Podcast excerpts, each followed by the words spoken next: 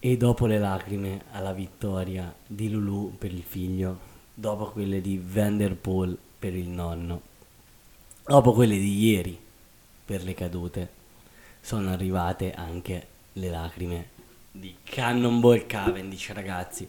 È tornato alla vittoria, non se lo aspettava nessuno, non se lo aspettava nemmeno lui. L'unico che se l'aspettava era il buon Lefebvre, che eh, lo ha ripreso in squadra dopo due anni un po' anonimi e lo ha portato al tour, ma adesso vedremo più nel dettaglio le cose. Benvenuti qui su Up and Down, io sono Davide Francesconi, a tra poco.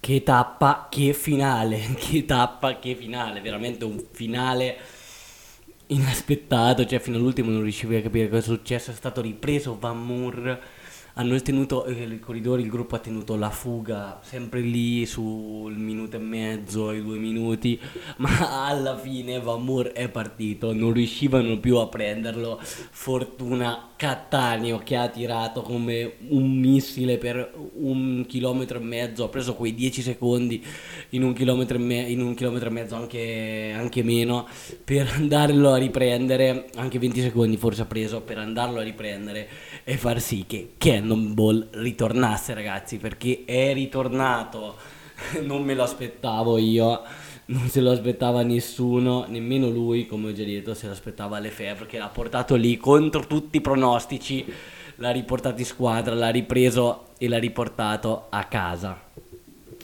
All'inizio ci doveva essere Sam Bennett, Sam Bennett non sopportava la presenza, una presenza ingombrante, anche se non aveva vinto tanto fino, fino, ad ora, aveva vinto al Giro di Turchia, ok, tre tappe in cui aveva dominato, però non si sapeva se poteva essere a livello dei corridori del Tour.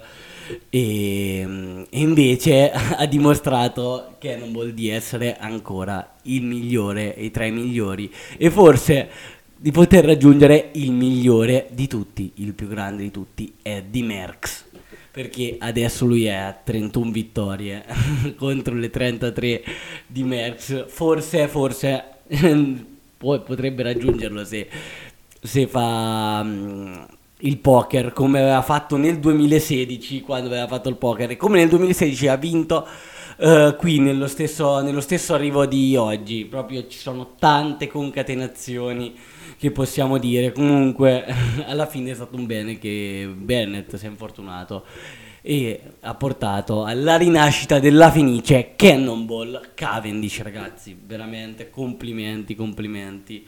Um, oggi ha provato anche la volata Jasper Philipsen che è arrivato, che è arrivato terzo.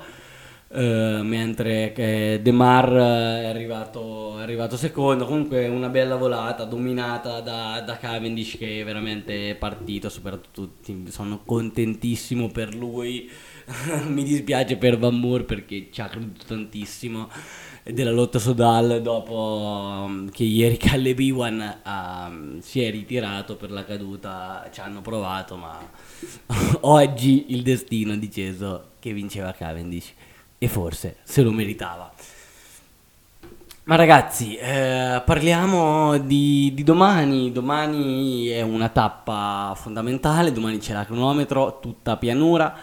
27.7 km di pianura francese. Ok, un po' mossino, non è proprio cioè, pianeggiante, però quella pianura francese mossa lo sappiamo. E, ed è lunga è da un po' che non si vedeva una cronometro così lunga al tour, o credo che non si sia mai vista. E domani eh, vediamo la condizione di, eh, di, Roglic dopo la caduta, ma anche di Thomas dopo la caduta. So, ieri sono andati entrambi ehm, all'ospedale, ma non c'è stato problemi. Oggi hanno corso. Ci sono state le scuse, le scuse i chiarimenti con Colbrelli tra Colbrelli e Roglic. Sono contento. Colbrelli continua a dire che non è stata colpa sua, come credo, perché tutti ieri l'hanno accusato, ma è che è Roglic che ha preso la ruota di, di Colbrelli, quindi ragazzi era anche davanti, non ha proprio colpe Colbrelli. Comunque domani vedremo le condizioni di, dello sloveno più anziano, tra virgolette, Roglic, e di... Mm, e di Thomas, vedremo cosa potrà succedere. Il favorito ovviamente per la classifica generale e per rimpiazzamento domani è Tadej Pogacar. E domani eh, vedremo anche comunque come se la caveranno gli scalatori come Carapaz, Uran, Lopez, anche Quintani in classifica. Mm, vedremo, eh, Giuliano Filippo può puntare ancora ri- a riprendersi quello che era suo, la maglia gialla, perché comunque a, un, a 28 secondi mi pare su, su Pogacar si si può mantenere e vediamo, vediamo, domani perché 27 km sono tanti, vediamo cosa, cosa può succedere e ovviamente i favoriti sono gli specialisti, Tony Martin, che l'ho visto abbastanza in forma, Campenarts, Kung. Li sappiamo, li sappiamo. Vorrei vedere domani Nibali come si comporta, perché comunque il tour finisce il 18. La partenza per le Olimpiadi è il 17, lui sappiamo che, perché tutti partono insieme da Roma per andare alle Olimpiadi, sappiamo che lui è il... Um, e parteciperà alle Olimpiadi, vediamo se finirà questo tour o no. Lo vedremo perché lui ha detto che deciderà con la squadra, con la nazionale se finire questo tour, lui dice che non farà classifica, adesso ha messo bene in classifica. Io non lo so, domani secondo me sarà un, uno spartiacque per vedere, secondo me domani la, prov- la proverà, farà tutta la cronometro e vedremo cosa, cosa accadrà. Ovviamente lui il suo obiettivo non è il tour, ha partecipato al giro come ha detto oggi lui è in una condizione eh, a questo tour migliore di quella che, in cui si trovava al giro, ma cioè, ragazzi dobbiamo vedere, eh, cioè dobbiamo capire realisticamente che non può vincere questo tour, quindi forse per prepararsi a, um, alla, all'Olimpiadi meglio che magari esca prima dal giro e partecipi con tutti i suoi compagni di nazionale e con tutti gli olimpionici al, alle varie manifestazioni di inizio Olimpiade. Un altro tema di giornata, ragazzi, eh, sono state, è stata la protesta che eh, il gruppo si è fermato, o meglio Greipel ha fatto fermare il gruppo, un, un velocista un eh, senatore comunque del gruppo ha fatto fermare, adesso non è più ai tempi d'oro, però comunque un senatore del gruppo ha fatto fermare il gruppo per protestare, per, um, per la sicurezza dei ciclisti. Ovviamente in questo momento abbiamo visto tante cadute, e, però eh, il tour, ragazzi... Eh, allora, non ci si può, secondo me non ci si può lamentare per le strade, perché il tour, eh, come ha detto Conti oggi, Beppe Conti, il tour si è sempre passato per le strade provinciali e mai per le strade nazionali per non bloccare il traffico. E quindi le strade eh, ovviamente sono un po' più strette e, e, più, e un po' più dissestate, ma manco troppo perché le mettono a posto.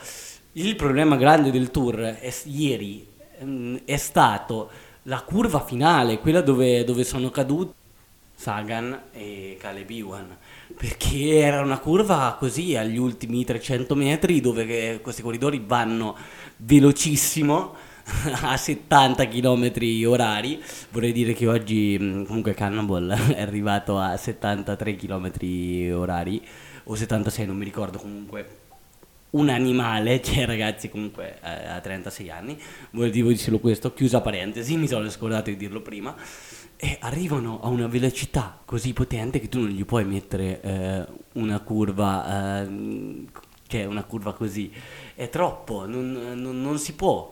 E secondo me è questo che deve cambiare l'organizzazione, non le strade per quello che si lamentano i ciclisti.